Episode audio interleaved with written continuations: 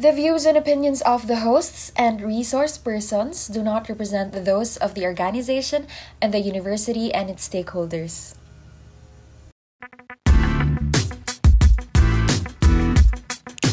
What is up? I am Jackie. And I am Gio.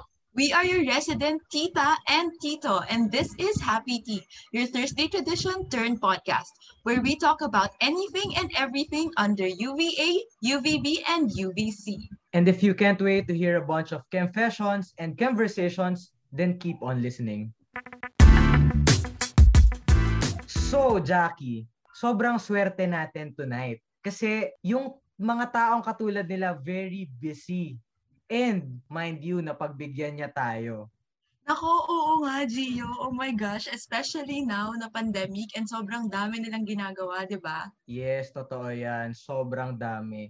So, Ito na guys and gals, let us all welcome our guest. 안녕하세요.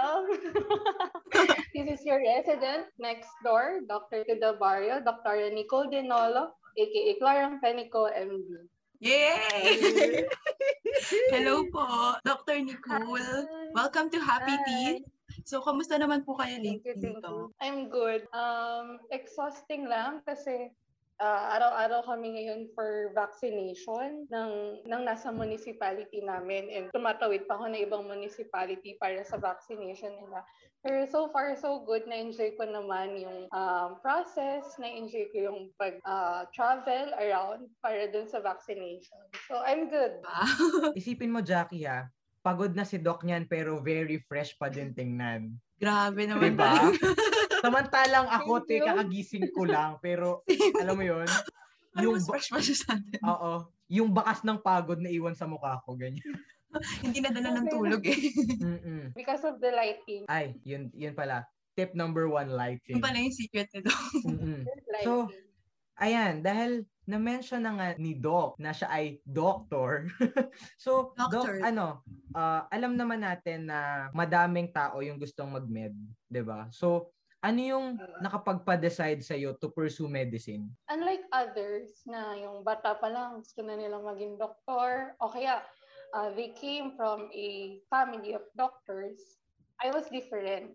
I want I wanted to become a lawyer just like my father. Pero nung pagdating ng high school, nung time na pasahan na ng kung ano yung gusto mong kuning course, kung ano yung gusto mong gawin um, in your future, parang nag-doubt ako, yun ba talaga yung gusto ko? Ano ba talaga yung gusto ko? Parang nandun ako sa um, unknown space na hindi ko alam kung ano yung gusto kong gawin. And then I saw a documentary about a doctor to the barrio on how it helps the poor on the most far-flung areas in our country, how uh, the people in his area na never nakakita ng doktor, uh, na-inspire ako doon sa mission niya on how he uses his um, intelligence, his talent to serve the underserved.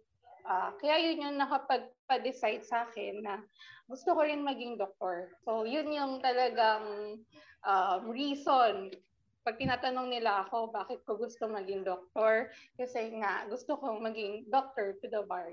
Ah, so, Wow. ibig sabihin, bago pa lang po kayo pumunta ng med school, ang goal niyo na po talaga is maging Doctor to the doctor to the barrio. barrio. Yes, yes. Wow. Hindi yung naman. parang gusto ko maging pedia, gusto ko maging doktor. eh. Yung gusto ko talaga maging doctor to the bar. The barrio. Wow naman. Ah, Pero ngayon, di ba? Mm-mm. Ako din, nung nung bata ako, gusto ko maging lawyer. Kasi sabi ng nanay ko, andal-dal mo, mag-abogado ka na lang, gamitin mo yan sa magandang paraan. sabi ko, hmm, okay, let's see. Tapos, pagdating ko nung high school, wala, nawala na kung ano yung gusto kong puntahan sa buhay. Sabi ko, bahala na kung ano. Pagdating ko na lang sa Lasal, Diba? nung Diba? magsishift na ako, sabi ko, ay, makapag-med school kaya? Grabe, akala mo ang daling desisyon. At least ngayon, di ba? Kahit hindi Oo, pa di ba nagme-med parang school. yun, sabi ko nga, andun na, pupunta na. Pero parang yun nga, akala mo, andaling desisyon.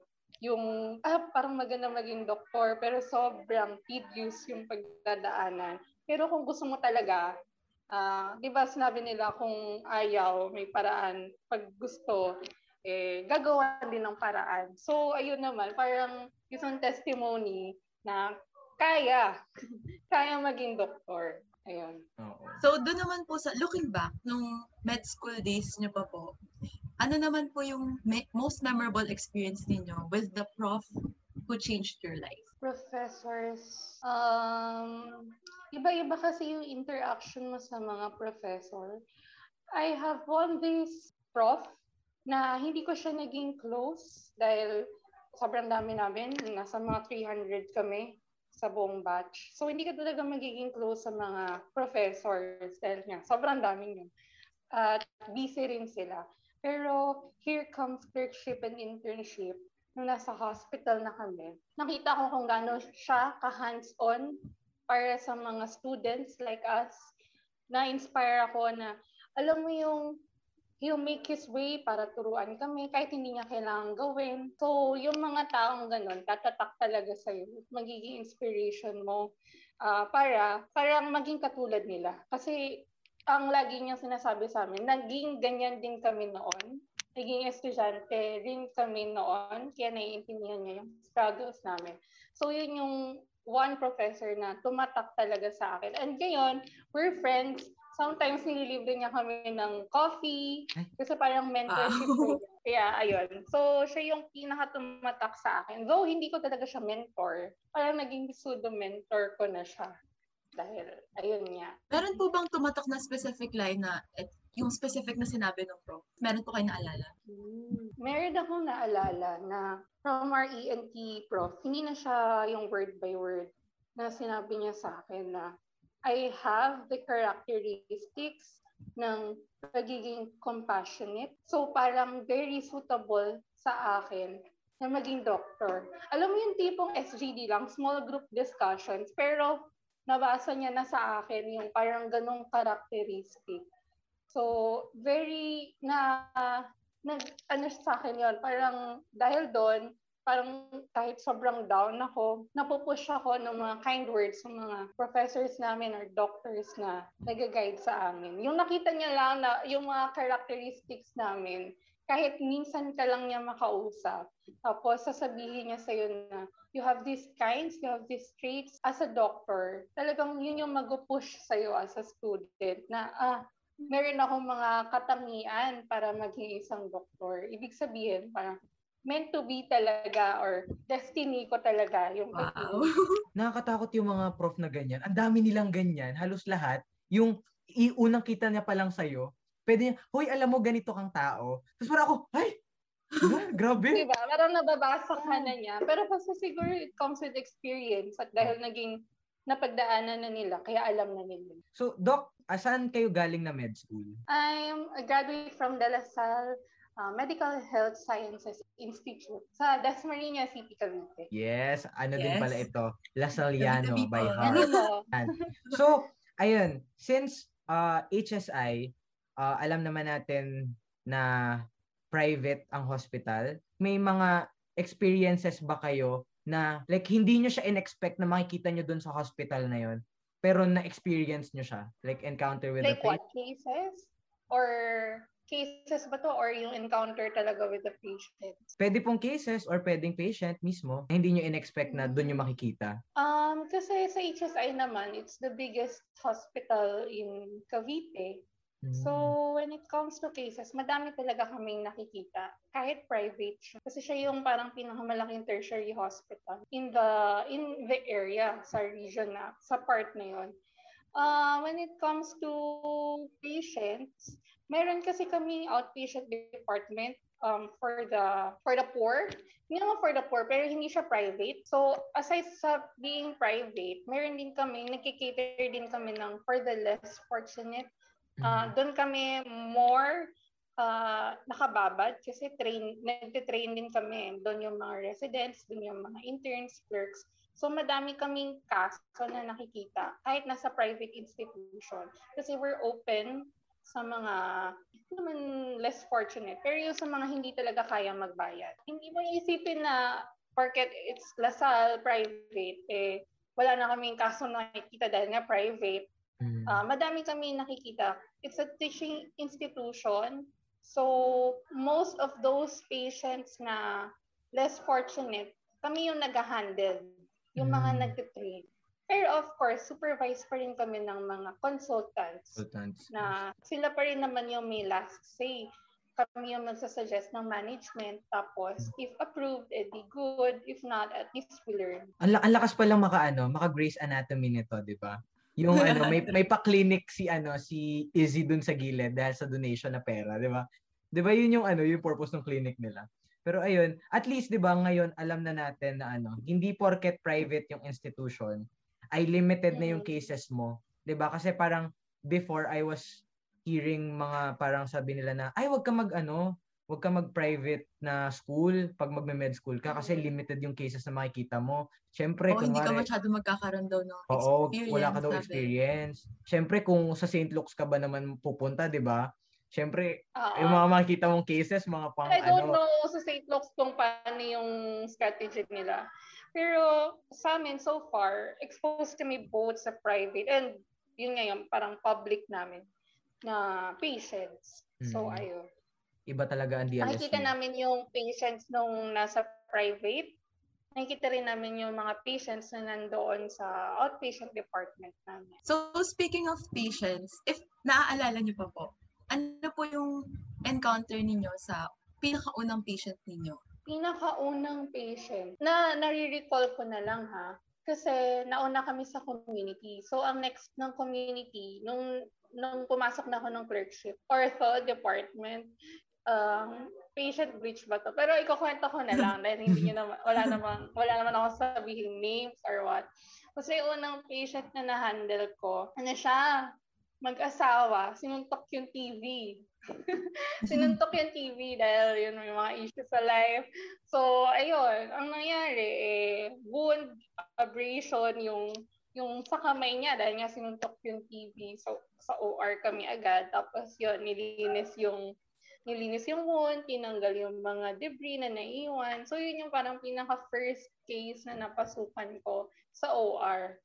Which is memorable kasi nga yung yung may ganong issue, history na dahil nagkaganon siya because of the fight.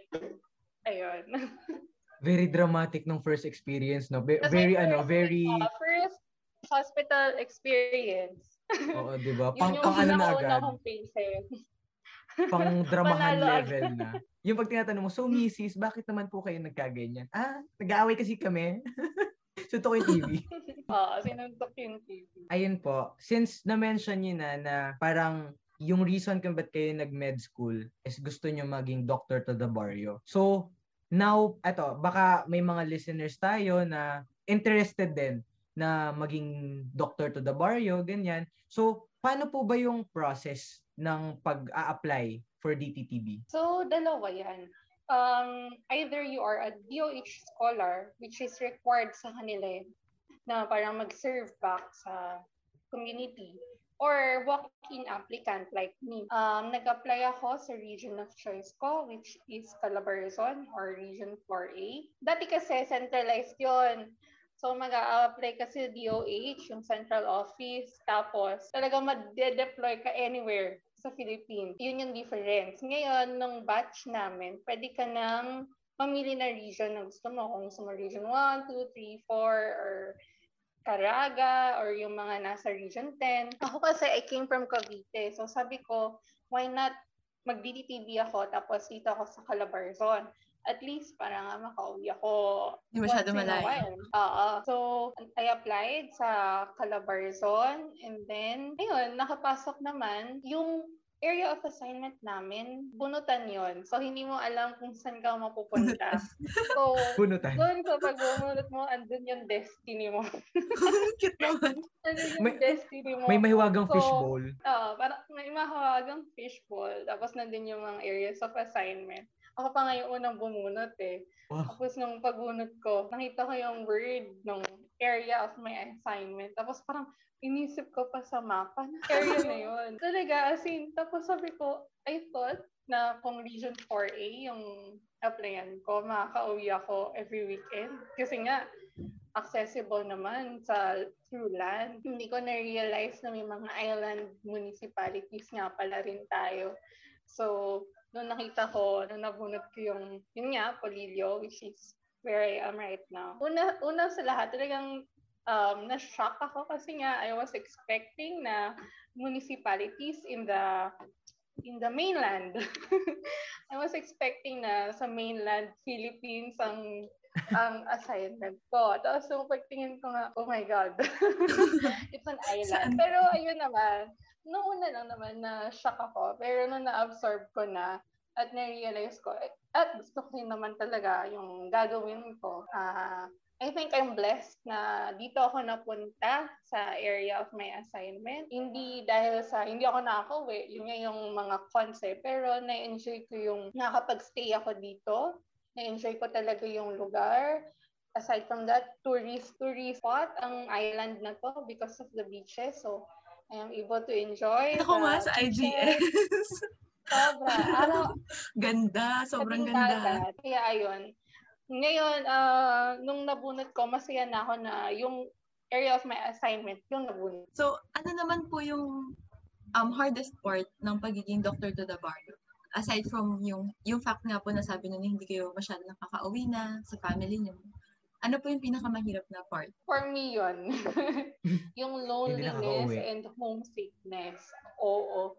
Pero, kaya naman through ano ngayon, through online na lahat. So, nakakapag-video chat naman with family and friends. Pero syempre, iba pa rin yung talagang kasama mo yung family. Pero nakakauwi naman ako once in a while. Hirap lang ngayon dahil sa GCQ and everything eh. Pero mm. siguro kung pre-pandemic area, mas makakauwi ako dahil two hours lang naman ng ride from Polillo, yung boat ride, to Quezon, yung real Quezon. Tapos 4 hours pauwi sa amin. So, kayang umuwi pag weekend. Mm-hmm. Mga 6 to 8 hours lang ang travel. Um, yun, yun for me, yun yung pinakamahirap. Aside dun sa naninibago pa ako sa system. Kasi ibang-iba siya, um, ibang-iba siya sa actual na nandito ka na as doctor to the barrio kasi hindi lang naman patients yung hawak mo, yung buong community. Mm. Ikaw yung parang pinaka-head doctor. So, hindi ka na nag nagtitingin ng pasyente. Yung mga programs ng health, ikaw ang nag-aasikaso. So, doon ako medyo naninibago pa. I'm still adjusting. Pero, ayun, kaya naman. Ay, actually, ano, may napanood ako sa vlog ni Doc Au. Si, Do- yung interview niya with Doc Cotton, David kasi DTTV din mm. si Doc Cotton. Tapos sabi niya, pat, yes. pati daw yung mga batas-batas sa barangay, kailangan niya magpatupad. Tapos exactly. sabi niya, ano namang alam ko sa paggawa ng batas? Doktor po ako.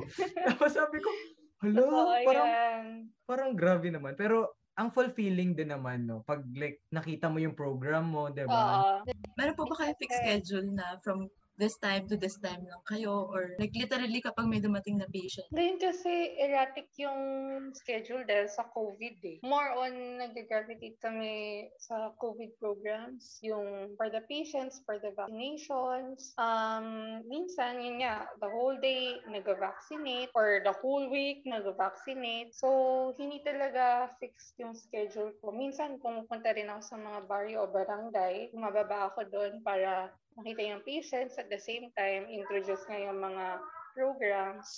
Pero as much as I can, pag nandito ako sa parang pinaka-health center namin, RH Rural Health Unit, I see to it na nakikita ko yung mga patients every day. Basta walang schedule. Ayun. So, ayun nga po, na-mention nyo na most of your time ay sa vaccination. At least alam natin na nabavaccinate na yung mga tao unti-unti, no? Seeing now, yung ginagawa nyo, sobrang laki ba po nung difference nung like pre-COVID, tas ngayong pandemic na? Like, how is your life as a doctor ngayong pandemic? Ano po yung changes? Bukod dun sa nauubos yung oras namin para sa COVID na situation. Medyo kawawa yung mga tao kasi um, hindi nga sila, in, instead na pupunta sila sa doctor para magpa-check, natatakot silang magpa-check up kasi baka, yun nga, yes. baka mahawa or natatakot din silang ma-diagnose. Isa pa yes. yun, natatakot silang yes. ma-diagnose. Parang sa sarilinin na lang nila yung symptoms nila. Ah, kaya naman pala, ganyan, ganyan. Which is not good.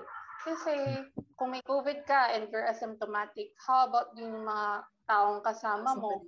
Yung mga nakakatabi mo sa jeep, actually walang jeep dito, pero tayo sila lang. Yung mga senior citizens na kahalubilo mo, which is more prone din sa critical COVID. medyo selfish yun. Pero yun yung napapansin ko. Um, takot yung mga tao magpa-check up dahil nga takot silang ma-diagnose ng COVID. Mm-mm. Aside from that, ang napapansin ko rin, yung mga programs, hindi namin ganun talagang matutukan. Dahil yung program na natututukan ngayon is for the COVID. The COVID. So yung other programs, though continuous pa rin, mas okay na ngayon kaysa from before. May Mhm. mga certain programs na hindi na namin kayang matutukan dahil kailangan lahat ng effort mo ay nakatutok ngayon for the COVID. Actually, naniniwala ako dun yung sa ayaw magpa-diagnose.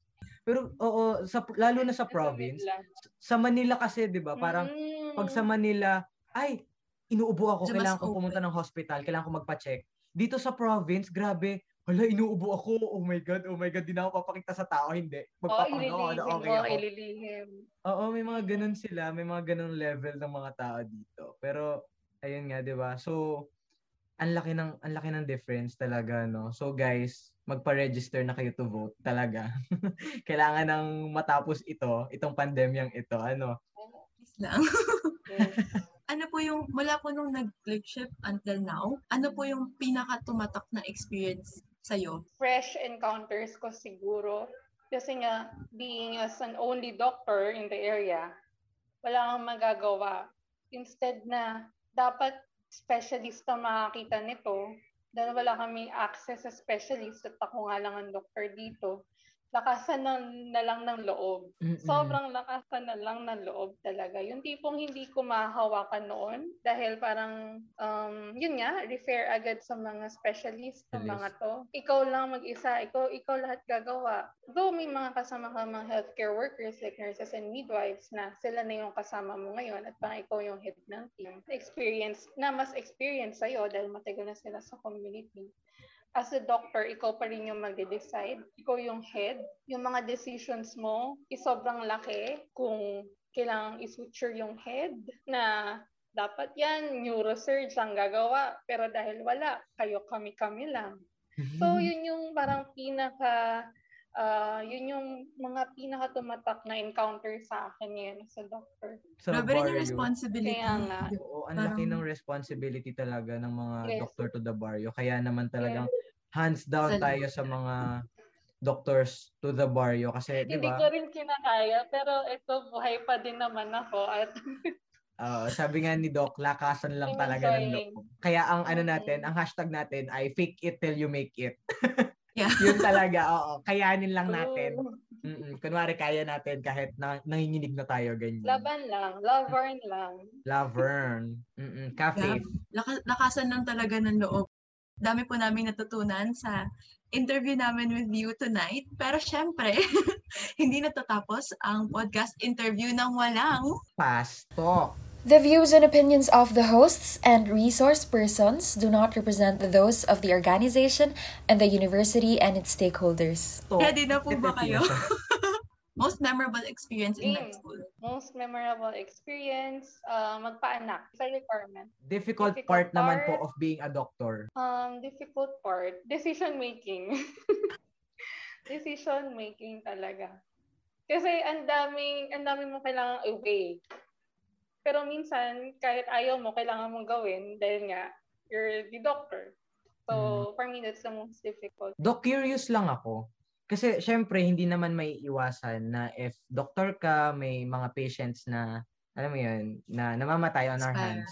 Oo, na-expire. So, kayo, paano nyo, paano nyo dinidil yung mga ganong losses? Um, of course, affected ka, pero you can show it to the patient. On your own ka na lang, siguro, uh, magre-reflect on what happened, what you can do better, or kung wala na talaga naga- magagawa at nagawa mo naman yung best mo. So, I think um, every patient is a lesson. So, you take it as a lesson. Uh, and of course, pagdadasal mo yung yung patient na yon and ang ginagawa ko, mas nagko-console ako sa mga relatives na inapaliwanagan ko sila kung ano talaga yung nangyari. Para hindi sila yung, alam mo yun, yung floating in the air, hindi nila alam yung nangyari. My way is yung i-explain sa kanila kung ano talaga yung nangyari and console them. Also pala, gusto ko i-share sa inyo. Ah, ano to, more on real talk. Isa sa mga naging difficulties ko is yung parang ano kasi I'm young. Mm. I'm only 25 when I became a doctor. Tapos ngayon, kaka-26 ko lang. So medyo, noong una, of course, you're proud. You're young, you're a doctor. Pero may times na parang malulok down ka because of your age, which is sad. Pero na-realize ko na um, being young is an advantage for me because I know all the latest stuff, all the latest updates on medicine. So, hindi ko na dinidwell na parang masyado na dahil bata ako, parang nalulok down ako. Nirealize ko na lang, uh, I just remind myself na um, being young uh, is good. Kasi medyo nakaka-down talaga rin yung gano'n. Minsan nga, I, I, I can't dress up too young. Or yung, alam yung normal na suotan mo lang. Yung dito kailangan formal ako tignan, mature ako tignan because I'm a doctor but I'm only 25, 26 so parang ayun. So yun yung mga naging feeling ko cons or yung parang difficult part. Pero yung mga sobrang difficult. Pero I'm struggling kasi because of that. Na uh, dahil nga bata ako, doctor. Ayun. So yun, being young, pero ayun, kiber na lang. Baka inggit lang sila. Ayan. So, eto naman, from a doctor, balik tayo sa med school. Night out or all-nighter?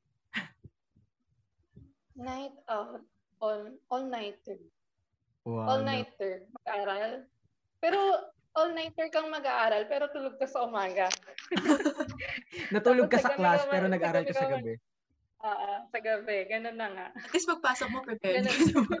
At least pagpasok mo, Oo. I mean, kahit naman tayo undergrad, tulog din tayo sa umaga. Pero hindi ako hindi ako mag-exam nang hindi ako nakatulog. Kasi mas Wow. sabaw ka. Mas Mm-mm. lutang ka kapag wala kang tulog. Pag tinitigan mo Wala yung exam mo, na information. iba, iba, Oo, iba na yung nakikita mo. Totoo yan. Parang- Kahit nung board exam, hindi Board pwedeng exam. wala kang tulog. Kasi Yes. lalo kang walang makukuha, lalo kang walang mapipiga kapag lutang ka na. Or kapag Mm-mm. inaantok ka. Yes. So speaking of board exam, alin naman dito yung pinaka-kinapitan po ninyo na nagpe-prepare kayo sa boards? Coffee ko 78 or Nescafe? Um, coffee ko brown. Ay, mm, coffee ko brown. copy ko, baka naman. Mm-mm. True. Trans or test bank? Trans. Kasi hindi mo maiintindihan yung mga past exam kung hindi ka nakapag-aral talaga. So, mabilis na lang sa yung test bank. So, trans pa din ako. Mas okay sa akin na mag-trans kaysa test bank. Mm. Last question, Biochem or Anafi? Anafi. Ayaw talaga ng bio. Ayaw talaga nila sa atin. Bakit ganun?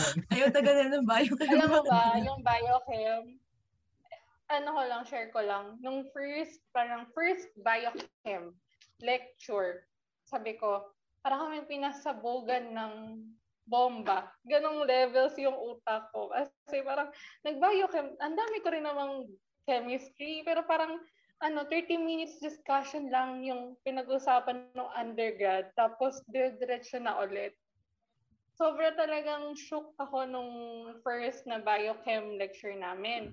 Pero, don't be discouraged kasi masasanay ka rin naman. Mm-mm. Masasanay ka na rin dun sa bulk and everything. So talagang naalala ko talaga yung first biochem lecture namin. Sabi ko, ano ba itong pinasok ko? Bakit ganito? Bakit sobrang hirap? Same So question ayun, po. nairaos naman. Alam mo, iniintay ko yung point na masasanay na lang din ako. Ako din. kasi, kasi third year na ako, hindi pa rin ako nasasanay. Parang every time Kailan na mag-introduce ng topic, ano na naman to? Bakit parang iba to last time? Parang hindi na Oo. nasanay sana yung... Oo. So, ayun guys, ano na kayo, i-follow nyo na si Doc Nicole sa Instagram, Facebook, Twitter, sa lahat. para ano, makita nyo pag kasi malay nyo, 'di ba? Bukas magising si Doc, ay okay na ang lahat. Ganyan, 'di ba? So nag-vlog na siya. So kailangan updated tayo kay Doc. At malay nyo, Wow. 'di ba? Para sa mga mga future aspiring medical students natin dyan, Doctor. aspiring doctor to the barrios, 'di ba? So malaking ano, malaking alam mo 'yun, pang Makikita ano, din nila yung real yung real life situation. pang budol din Tsaka yan yung sa ang sarili. ganda ng beach. Kung nakikita ko talaga yung beach, ang ganda. Sobra. Parang, oh my gosh. Sana Oo. all. Pangbudol din yan sa sarili, yung mga vlog-vlog ng Minsan mga nga, doktor. nakakonsensya na ako eh, kasi parang ako pa beach-beach lang. pero nagtatrabaho ako, pero parang alam mo yun, wala kang kailangan gawin. Sobrang ganda ng lugar. Mm-mm. Yun na lang yung bonus, no? Bonus ng pagiging Ah, bonus. Lahat the ng hard work. Mm-mm. So, ayun po, Doc, thank you very much. Thank you so pag- much for dropping ano, by to Happy mm, Tea. Yes. Salamat po at nabiyayaan niyo po ang ano, ang ah, Happy Tea ng very insightful na mga doctor tips and tricks and Experiences. experiences and I'm sure ang ating mga listeners ay talagang busog na busog at ano, mabubudol na nila yung sarili nila to go to med school, no? After this, Yes. di ba? Ayan. So, thank you very much. sila. Follow me on my Instagram account, chloramphenicol, chloramphenicol.mb. Don't forget to give us a like and follow on Facebook at DLSU Chemistry Society and on Twitter and Instagram at DLSU Chemso. And the tea is spilled. This has been Jackie. And Gio, your resident tito and tita. Thank you for listening to Happy Tea, your Thursday tradition turned podcast. Don't forget to tune in for the next set of spicy episodes. Thank you and until next Thursday. The views and opinions of the hosts and resource persons do not represent those of the organization and the university and its stakeholders.